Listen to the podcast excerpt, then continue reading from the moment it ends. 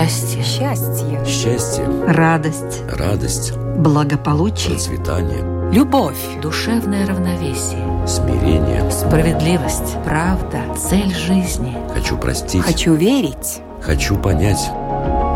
Беседы о главном. На Латвийском радио 4.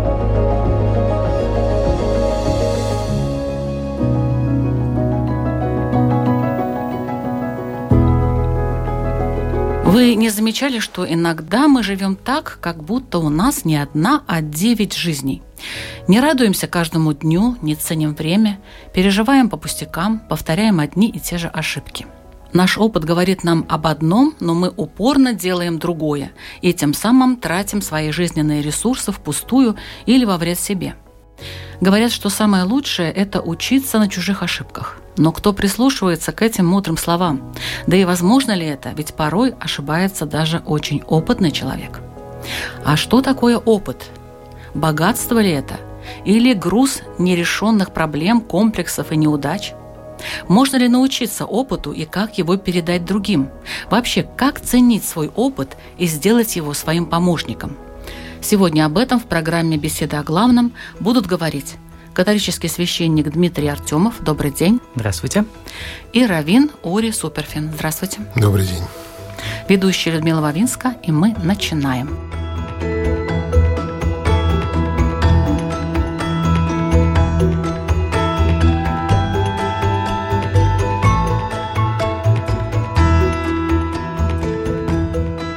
Как человек приобретает свой опыт? Неужели без опыта ошибки неизбежны? Надо обязательно вот набить шишек, а потом уже, как говорится, с этим опытом идти дальше. Ну, в первую очередь мы приобретаем опыт не только переживая какие-то события, но также проводя определенную рефлексию в будущем над тем, что произошло, как я отреагировал и как я это переживал. Потому что я так думаю, что мы не можем сказать, что любое событие это автоматически можно вписать в категорию опыта. Потому что какие-то вещи могут пройти мимо нас, или мы можем их пережить, и они могут не оставить никакого следа. Например, я съел вкусную пиццу, да, это было замечательно, но что изменилось? Рефлексировал ли я над этим? Поэтому если мы будем говорить так серьезно об опыте, то я думаю, что человек приобретает опыт не только переживая что-то, но также размышляя об этом, встраивая это в структуру своего мировоззрения. То есть опыт это не просто так вот набил шишку и типа получил опыт, да? Это не так работает. Я думаю, что должно быть определенное интеллектуальное усилие при этом. А что вы скажете, уважаемый Ури? Прежде всего, мне кажется, что шишки не всегда обязательно набивать.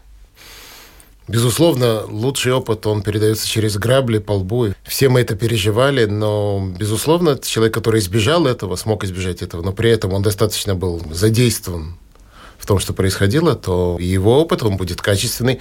Плюс, то, что сказал мой собеседник, конечно, если он еще будет это обдумывать, анализировать после этого, тогда вообще идеально. Другое дело, что, может быть, само понятие опыта, оно, во всяком случае, на русском, оно звучит достаточно солидно. И поэтому говорить про пиццу, опыт из поедания пиццы, наверное, как-то я бы не стал, но, безусловно, людей Но возьмем... почему? Вот опыт поедания пиццы, он тоже некоторым людям очень даже пригодился. Если отравился, скажем. Если нет, то это некая мимолетная совершенно. Выбор хорошего места, где можно перекусить, например, это тоже опыт. Ну, может быть, сегодня это девальвировалось несколько, это понятие, да. Изначально, как мы его видим в литературе и так далее, опыт – это как бы сын ошибок трудных и так далее. То есть это как бы достаточно солидное приобретение, которое, конечно, про что-то более важное в жизни. К тому же не будем забывать, что опытом также называются и вещи, связанные непосредственно с физической деятельностью, не обязательно интеллектуальной, не обязательно посещение каких-то мест и так далее. Да? Просто, скажем, на заводе опытный мастер, он тем отличается от неопытного, от новичка тем, что он действительно даже мышечная его память, она уже иная, он многие вещи делает на автомате, и этим он опытен. Это невозможно приобрести, прочитав это в книге. Ну да, это только длительные, да, да, да, длительные только тренировки. На, на тренировке, да.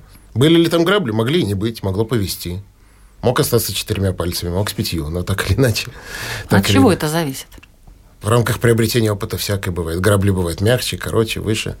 Всякие бывают. Лбы тверже бывают. Это все индивидуально уже. А почему все-таки ошибается даже опытный человек? Ну, во-первых, реальность всегда намного богаче, чем наше представление о ней. И всегда будут факторы, которые даже опытный человек может не учесть. Например, в той же самой макроэкономике могут быть прогнозы, и опытные экономисты действительно эти прогнозы пишут, составляют, э, выступают в масс-медиях. Но в какой-то момент, оказывается, происходит что-то, что заставляет эти прогнозы пересмотреть. То есть, казалось бы, человек опытен, обладает определенными знаниями, навыками, и тем не менее ошибся, потому что реальность намного богаче. Ну и во-вторых, порой бывает так, что человек достаточно опытный, в какой-то области, может набить шишку на том, что он своему опыту доверится, будучи убежденным, что он точно справится. Здесь тоже можно привести, например, такое сравнение э, с опытными водителями.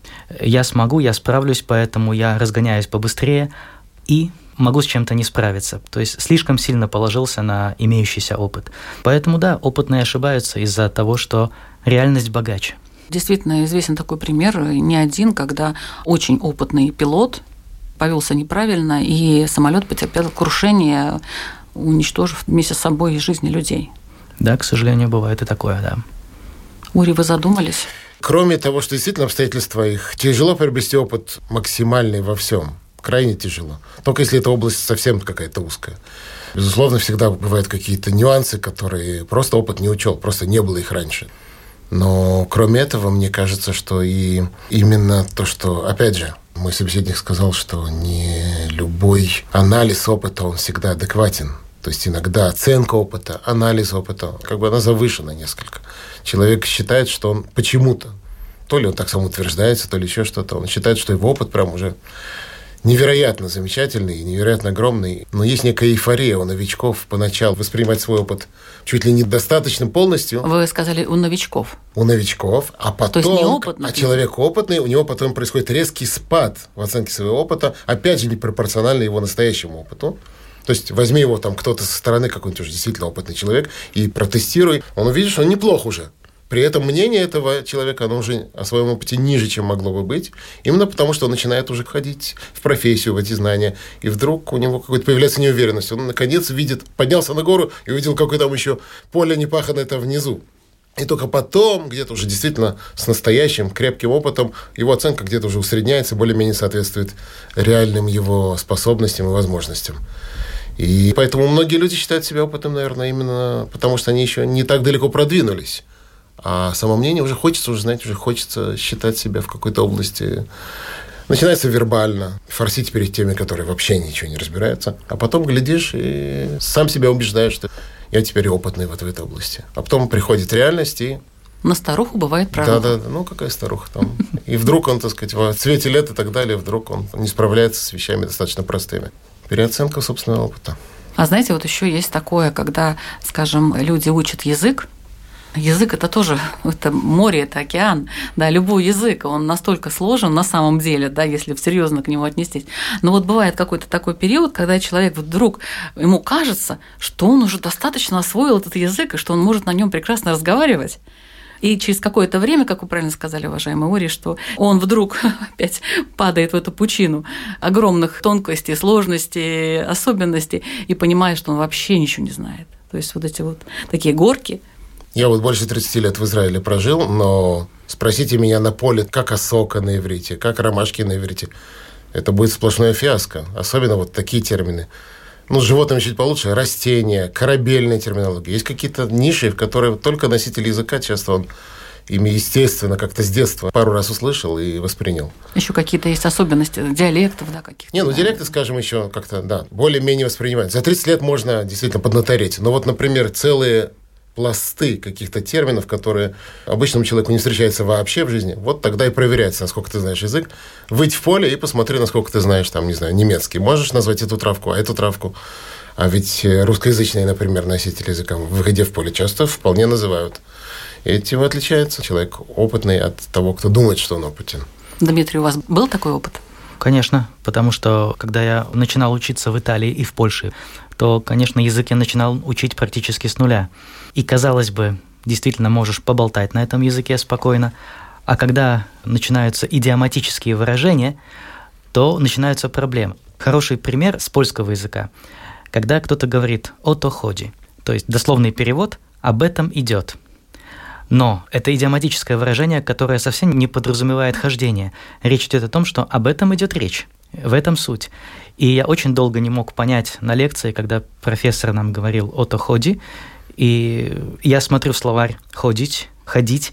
Думаю, о чем речь? Конечно, я спросил, переспросил, но первые, скажем так, раза три услышать эту фразу, это было ну, достаточно странным для меня. Наконец-то, когда мы начали изучать польский более углубленно, потому что для иностранцев также был дополнительные лекции языка, то нам объясняли разного рода идиомы. У меня даже сохранилась тетрадочка с польскими идиомами.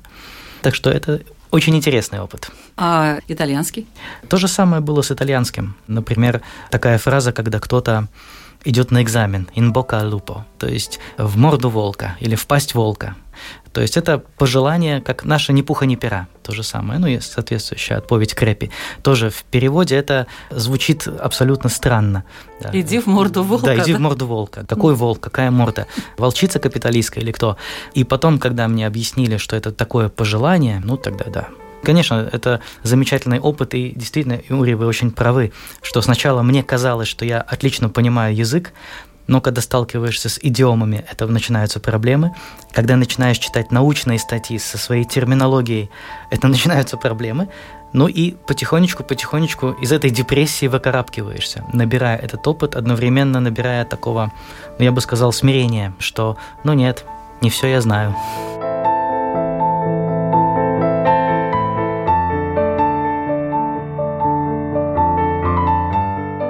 Ну вот вы сказали эту фразу «набраться опыта». А как можно набраться опыта? Ну, в первую очередь, это, конечно, какие-то вещи пережить, пережить или прочитать, потому что, ну, все-таки есть два пути. Первый – это личный опыт эмпирический, то есть когда я что-то пережил, набил эту э, шишку или получил этими граблями, или просто что-то пережил в позитивном ключе, и я совершаю какой-то акт, назовем это рефлексией, то есть я это встраиваю в свою жизнь. То есть я этот опыт прошел, оно где-то отложилось в памяти, осознанно, неосознанно, но стало моим. Ну и второй – это, конечно же, опыт других. Предполагаю, что мы об этом еще будем говорить, но не все в нашей жизни можно испытать на себе. И тем самым сказать, что вот я опытный во всех областях. Есть люди, которые опытные в других областях, и читая о их опыте, в какой-то степени доверяя, потому что элемент доверия здесь все-таки является ключевым, потому что, учитывая в нашу эру фейков, мы можем читать о чем-нибудь в соцсетях, что абсолютно не является чьим-то опытом, а вымыслом. Но, тем не менее, если мы доверяем авторитетному источнику, то мы можем его опыт встроить в нашу жизнь, в наше мировоззрение. И если будет возможность испытать это еще на себе, то, наверное, это вообще идеально. Наверное, так. Конечно, я упрощаю предполагаю, что путей может быть больше, но вот это таких два основных, которые я вижу, которыми я, можно сказать, иду. Мне кажется, что вообще наше отношение к опыту прочтенному кого-то, оно несколько преувеличено. И даже не в силу того, что люди могут обманывать, описывать это не совсем верно, или мы пропускаем какие-то тонкости. Это же еще отдельный талант популяризатора, он далеко не у всех тех, кто это описывает. Иногда человек что-то описывает, опускает достаточно важные детали просто потому, что для него это уже норма, но как иначе? А мы люди извне, для нас совершенно не банально и совершенно не очевидно. Даже не поэтому, просто невозможно, мне кажется, прочтя что-то, стать опытным в этом. И сегодня есть такой термин «нагугленный». Человек подготовился, просто забил в гугле, там, прочитал пару страниц, пооткрывал какие-то ссылки, и он может э, час сидеть, и я вас уверяю, дайте мне час, любую тему узкоспециальную по какую-то профессию, я могу более-менее звучать, во всяком случае, не для профессионалов, а для людей извне, как человек, который более-менее разбирается, подвязается на этом поприще даже. Но есть же даже такие люди, популяризаторы да. науки, которые, кстати, не специалисты в какой-то области, но вот они как раз собирают эти знания, им тоже нельзя доверять. Я даже не про доверие, я про то, что, в принципе, ты не станешь опытным, ты станешь нагугленным в результате этого. Потому что, как ни крути, практика без нее никуда здесь. И это, конечно, опять же нас уже переводит к теме общественного опыта, но, коллективного опыта. Но так или иначе, ты будешь знать какие-то тонкости, а потом особенно там, где есть какой-то адреналин еще к тому же. Вообще. Тогда адреналин просто тебе забивает голову. Как раз та голова, где у тебя этот опыт сидит, и только там он сидит. Он у тебя не сидит в мышечных каких-то памяти и так далее. Адреналин его выключает, и все, у тебя опыта нет вообще тогда. Ну вот я сразу вспоминаю, а, допустим, не дай бог, конечно, какое-то происшествие в воздухе, в самолете. Сколько раз я видела, как показывала девушка, как одевать этот жилет. Угу. И, и каждый раз я думаю, ну я же не смогу. Но вот, вот если что, я, я просто не вспомню. Я просто реально не вспомню. Хотя сколько раз я это видела. И не дают попробовать причем. Да. Раз за разом. А если вот э, реально бы сделали бы какие-то такие хотя бы курсы для людей, ну на всякий случай, я уверена, что если один смог бы так быстренько одеть, а все остальные нет. И в результате, в общем-то, какой смысл в этом? Вроде как что-то показывают, но на самом деле, правильно вы сказали, насчет адреналина и все. Давайте посоветуем какой-нибудь авиакомпании сделать просто вот акцию такую. Давайте. Знакомим на практике вот с этими вещами. Да. Я думаю, что это будет интересное развлечение для людей, для них пиар такой хороший. да. Хотя бы как минимум э, для журналистов надо бы это Да, сделать. да. Потому что если журналист понимает, что караул, я не смогу, то он это принесет как-то людям и скажет, давайте как-то вы посерьезнее к этому отнеситесь, потому что так и так. Маски вот эти вот, как прижимать их э, к лицу, да, как кстати. надевать на себя. И как э, съезжать э, вот Да. по, по этой горке. Хорошо бы, чтобы эта горка вообще разворачивалась, потому что они и должны, кстати, тренировать это все дело. Но на самом деле часто бывает так, что это все не разворачивается, там двери не открываются и, и так далее. В общем, там много всяких проблем. Ну, не дай бог, как говорится. Нам этого не надо. Ну и все-таки, почему мы не учимся на чужих ошибках все-таки?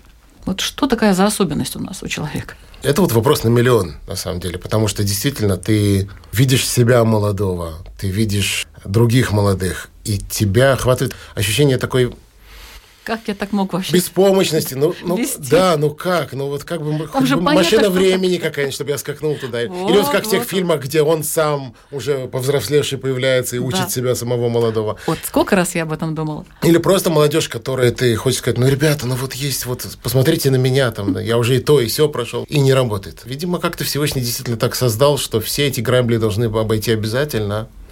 И каждый опыт, он индивидуален. То есть, иными словами, видимо, нет какой-то корости особенной у Творца, чтобы у человека был опыт чужой. К тому же не будем забывать, что любое приобретение опыта – это дискомфорт, мягко говоря, иногда. И этот дискомфорт – это часть его испытаний, это часть его каких-то искуплений. Целая корзина всяких. Тут мы как раз наконец вышли на какие-то религиозные мотивы. И все это в целом, оно должно быть именно в том размере, в том количестве и в тех обстоятельствах, которые именно этому человеку положены, будут положены. И поэтому очень- действительно мы видим, что Всевышний создал у человека такую клемму не воспринимать чужой опыт. У молодежи она вообще, это такое у них становление личности. Я сам личность, я сам решу. То есть есть некое прямо на гормональном уровне у них есть неприятие другого опыта. У других людей или они сами уже умные, или им это не близко до надо момент. Люди еще к тому же часто могут быть ленивы. И что мне сейчас приобретать опыт, связанный там с какой-то тонкой областью, которая до меня далеко, а потом через неделю, оп, у него командировка, и он прямо в это влипает. Ну, кто же мог знать?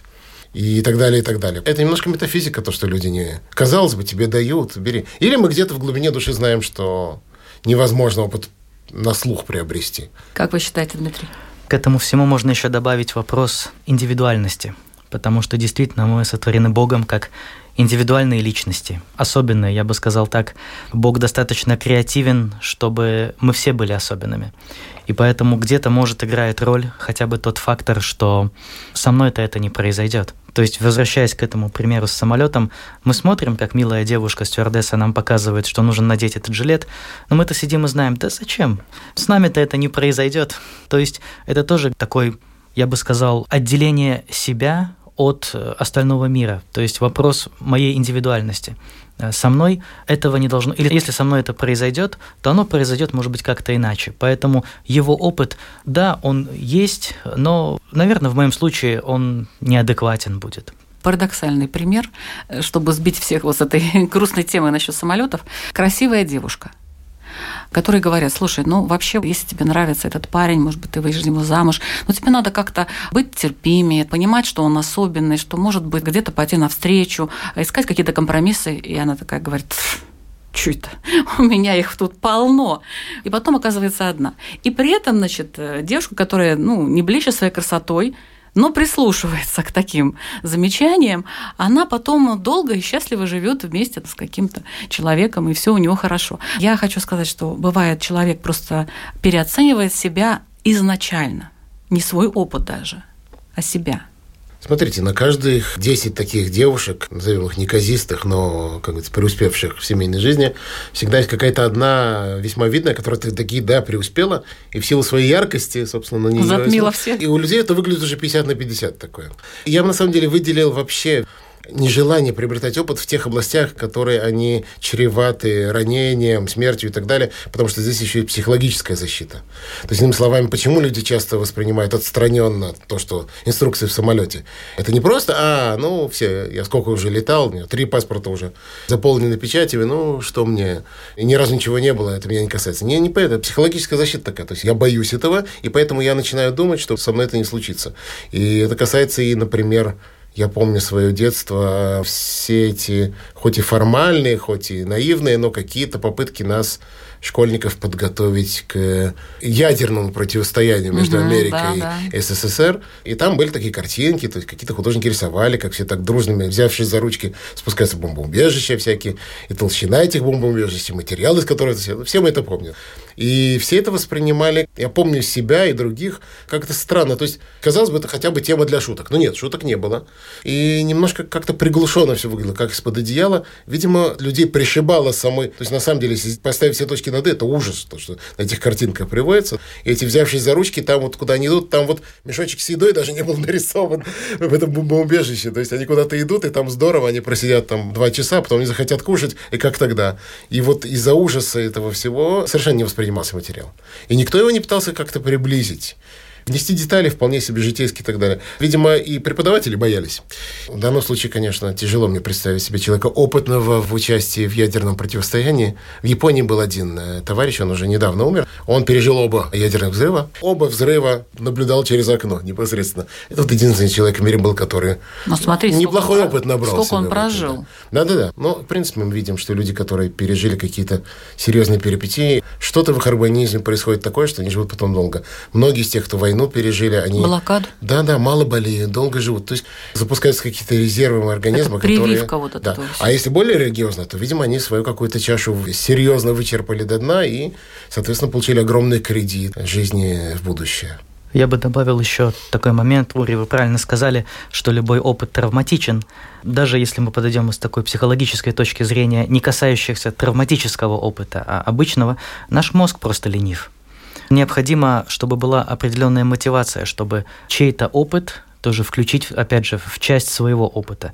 То есть я действительно не стану читать, например, книги по электротехнике автомобиля, потому что у меня есть мастер, который, если случится что с автомобилем, он это сделает. Зачем мне об этом читать? То есть мозг ленив это тоже такой фактор, который, с одной стороны, препятствует получать опыт, но с другой стороны, он, наверное, охраняет от избытка информации, потому что в нашем мире невозможно знать все обо всем.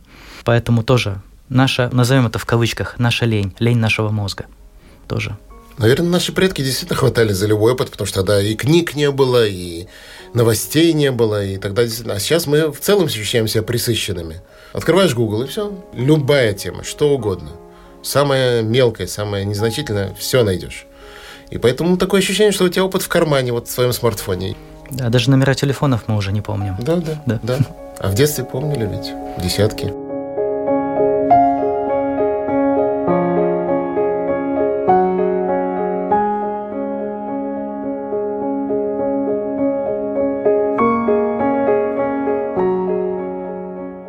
Напоминаю, что вы слушаете программу «Беседы о главном». Сегодня наша тема «Как распорядиться своим опытом». И в обсуждении ее участвуют Равин Ури Суперфин и католический священник Дмитрий Артемов.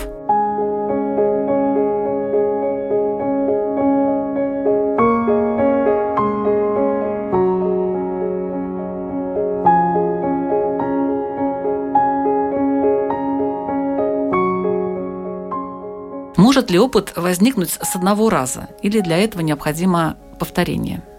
Мне кажется, это функция именно яркости опыта.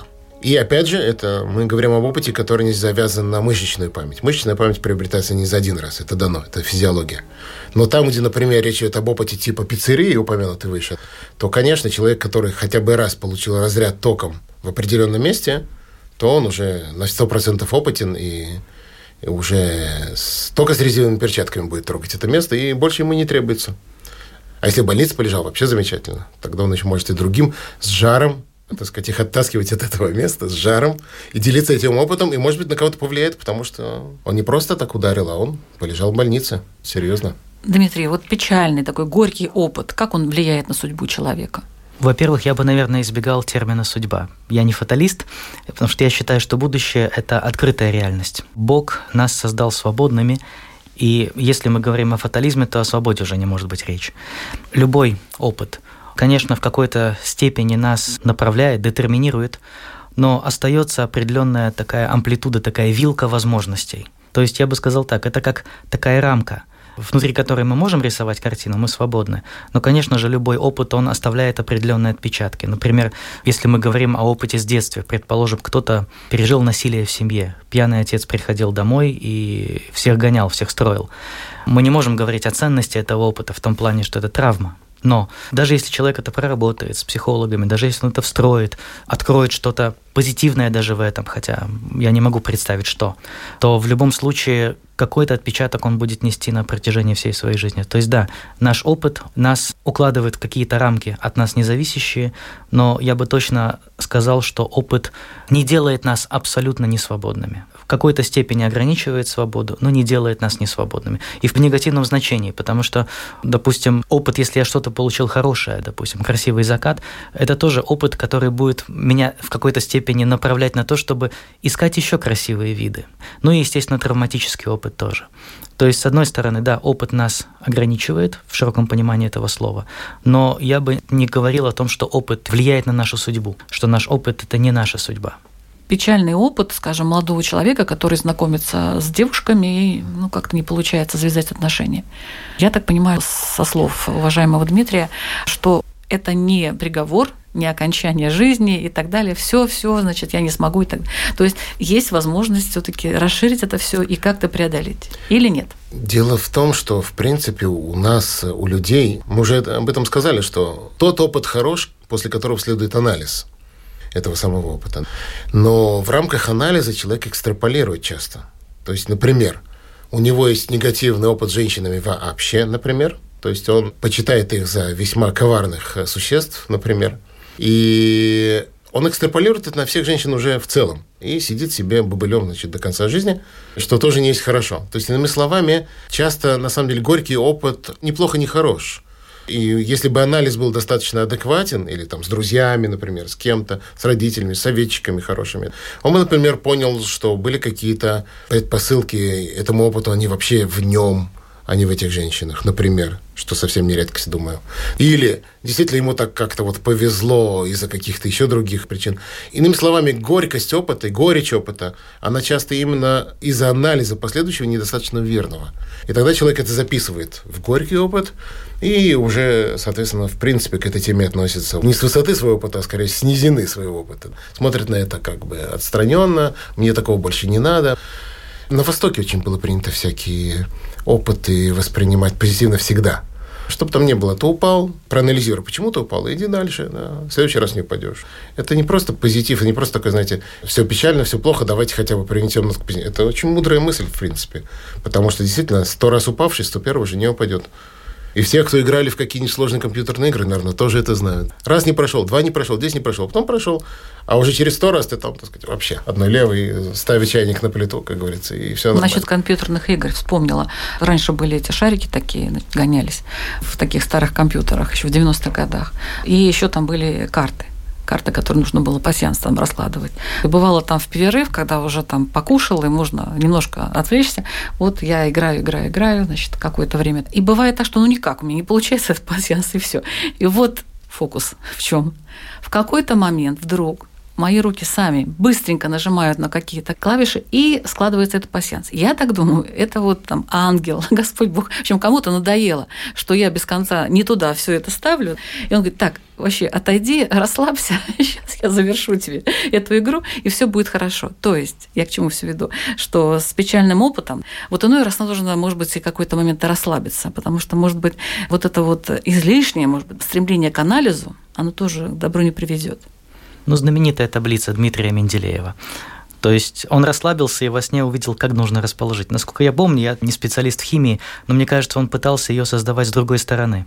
Мы видим, что в левом верхнем углу водород, а он, насколько я помню, насколько я читал, он пытался рисовать ее снизу, то есть в правом нижнем. И потом просто он думал, думал, думал, и в какой-то момент это выстрелило. Расслабился, то есть пошел спать. И мозг ему подсказал. То есть э, набирается вот эта вот критическая масса, количество опыта, которое, если ты вовремя остановишься и перестанешь вообще думать, анализировать, перейдет в качество. И в какое-то другое, э, не знаю, состояние ваше. В конце концов, плюнешь на это и решишь, а почему я вот должен именно с этими девушками тут? Может быть, вообще моя судьба там, не знаю, пойти в монастырь, например, или стать католическим священником.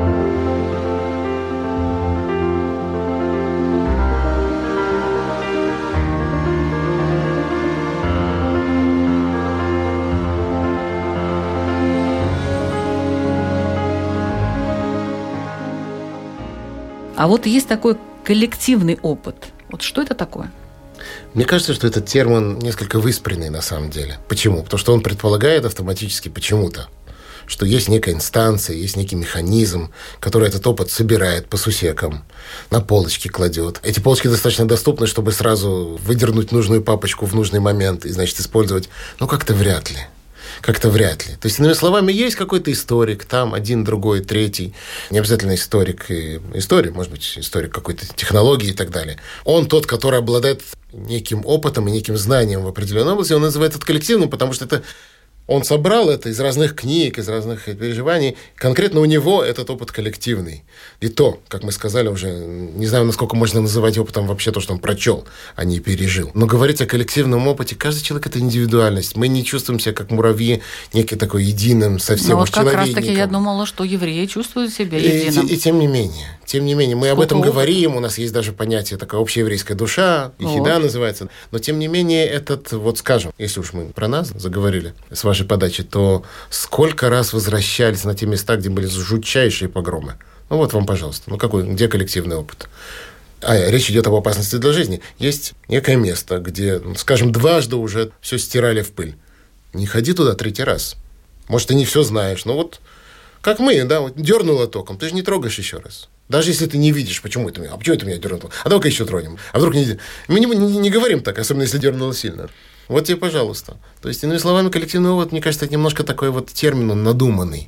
Есть люди, которые собрали кучу информации. У них этот опыт хотя бы прочитанный есть, они его называют коллективным для громкого словца.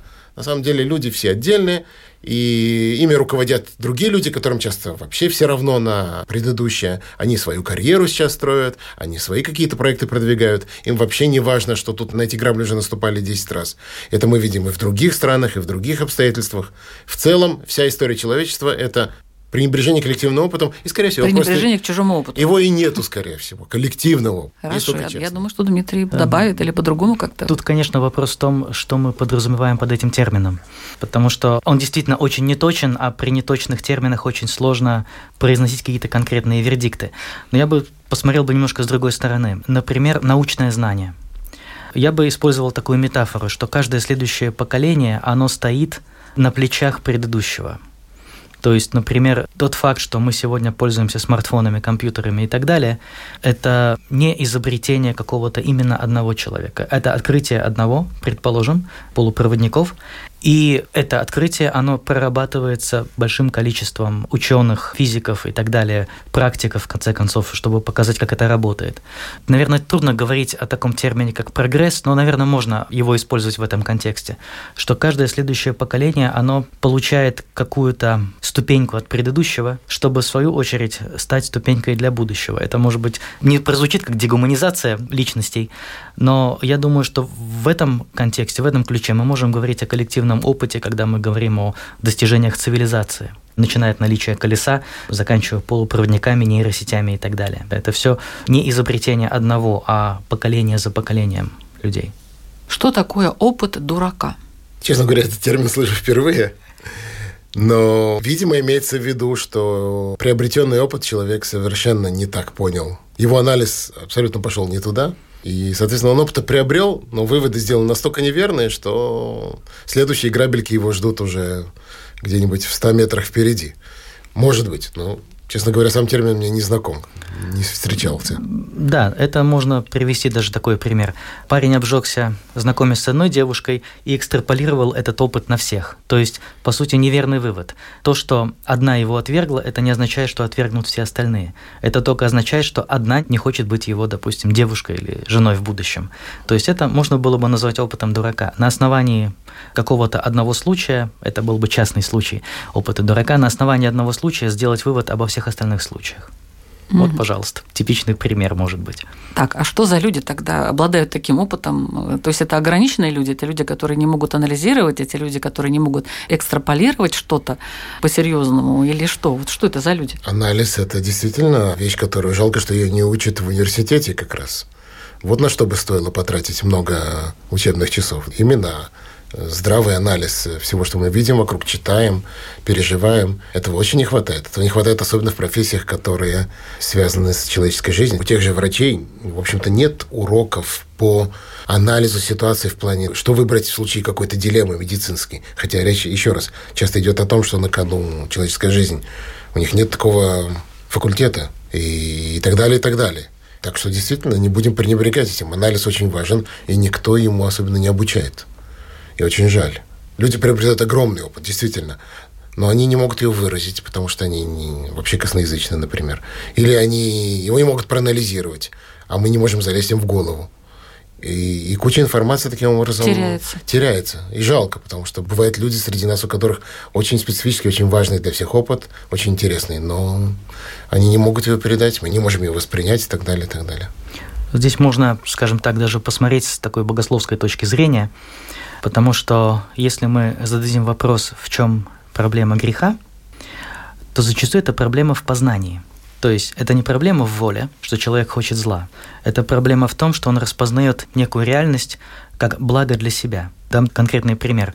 Вор ворует, ну, если это, конечно, не болезнь, клептомания, не потому, что ему нравится воровство само по себе, потому что он распознает для себя сворованное как благо для себя, одновременно оставляя в стороне такое понятие, предположим, как справедливость. То есть это ошибка в познании. И действительно, наш опыт может выйти боком именно потому, что у нас какая-то ошибка в этом познании опыта.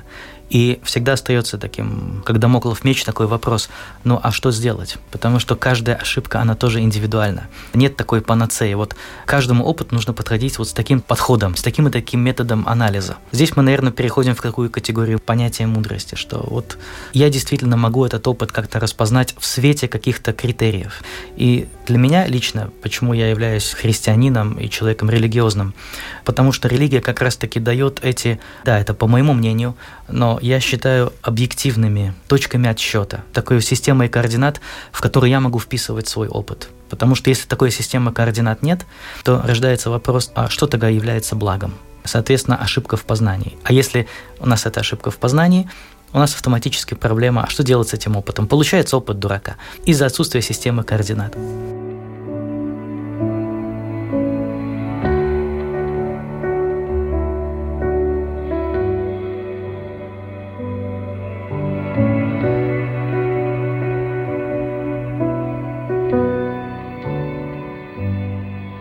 Какому опыту лучше доверять? Допустим, у меня есть свой опыт, у другого человека есть свой опыт, у Ури свой, у Дмитрия свой. Насчет какой-то там ситуации. Я должна доверять себе или прислушиваться к Уре, или прислушиваться к Дмитрию, или вообще ни к чему не прислушиваться, или просто идти получать новый опыт. Вот что делать? Возьмем такую гипотетическую ситуацию, что вдруг люди резко все поняли, насколько важен опыт, и оглядываются вокруг, у кого бы его перенять. И у нас написано, что тот, кто спрашивает старцев, старейшин, он э, никогда не ошибется.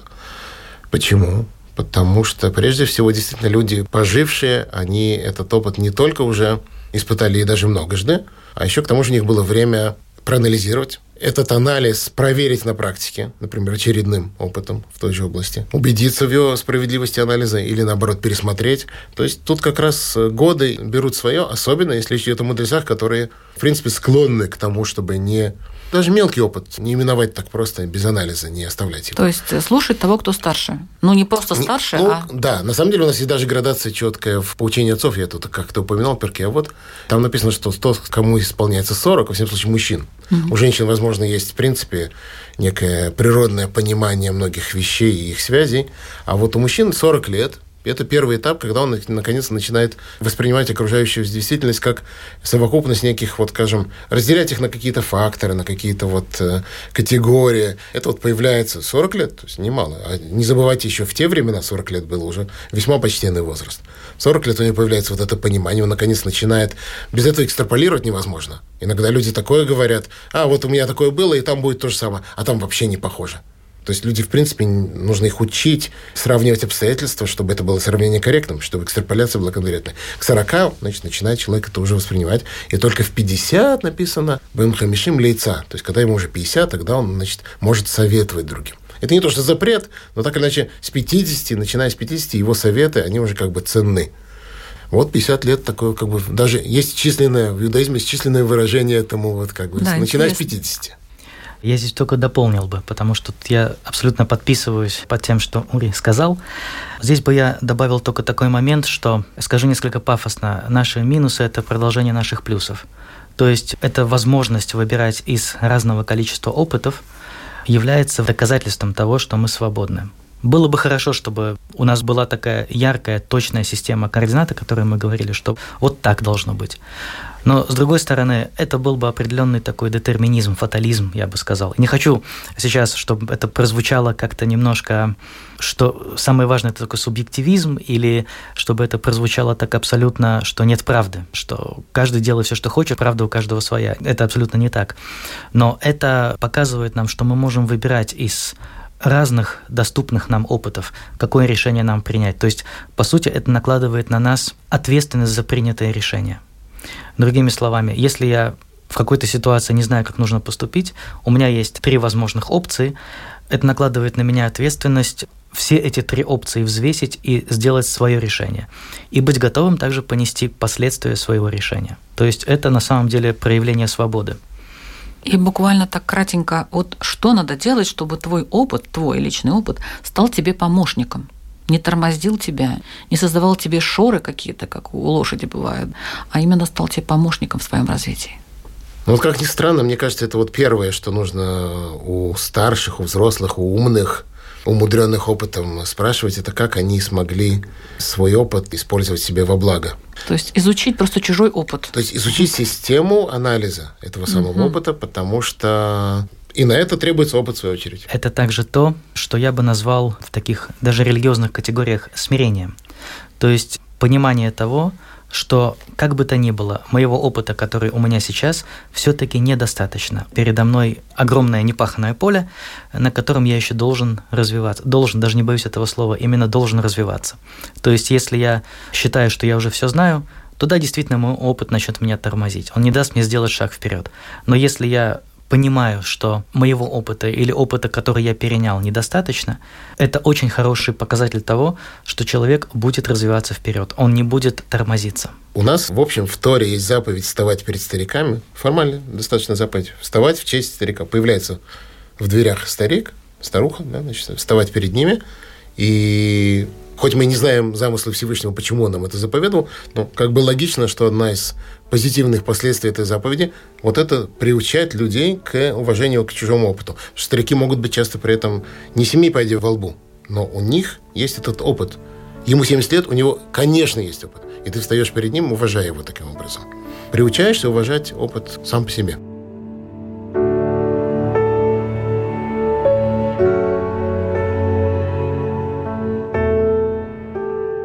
заключение, для закрепления темы, ваши вопросы, уважаемые наши участники. Пожалуйста, свой первый вопрос задает католический священник Дмитрий Артемов. Я бы попросил наших слушателей, чтобы они себе поставили такой вопрос. Что я делаю для того, чтобы мое прошлое стало для меня трамплином в будущее?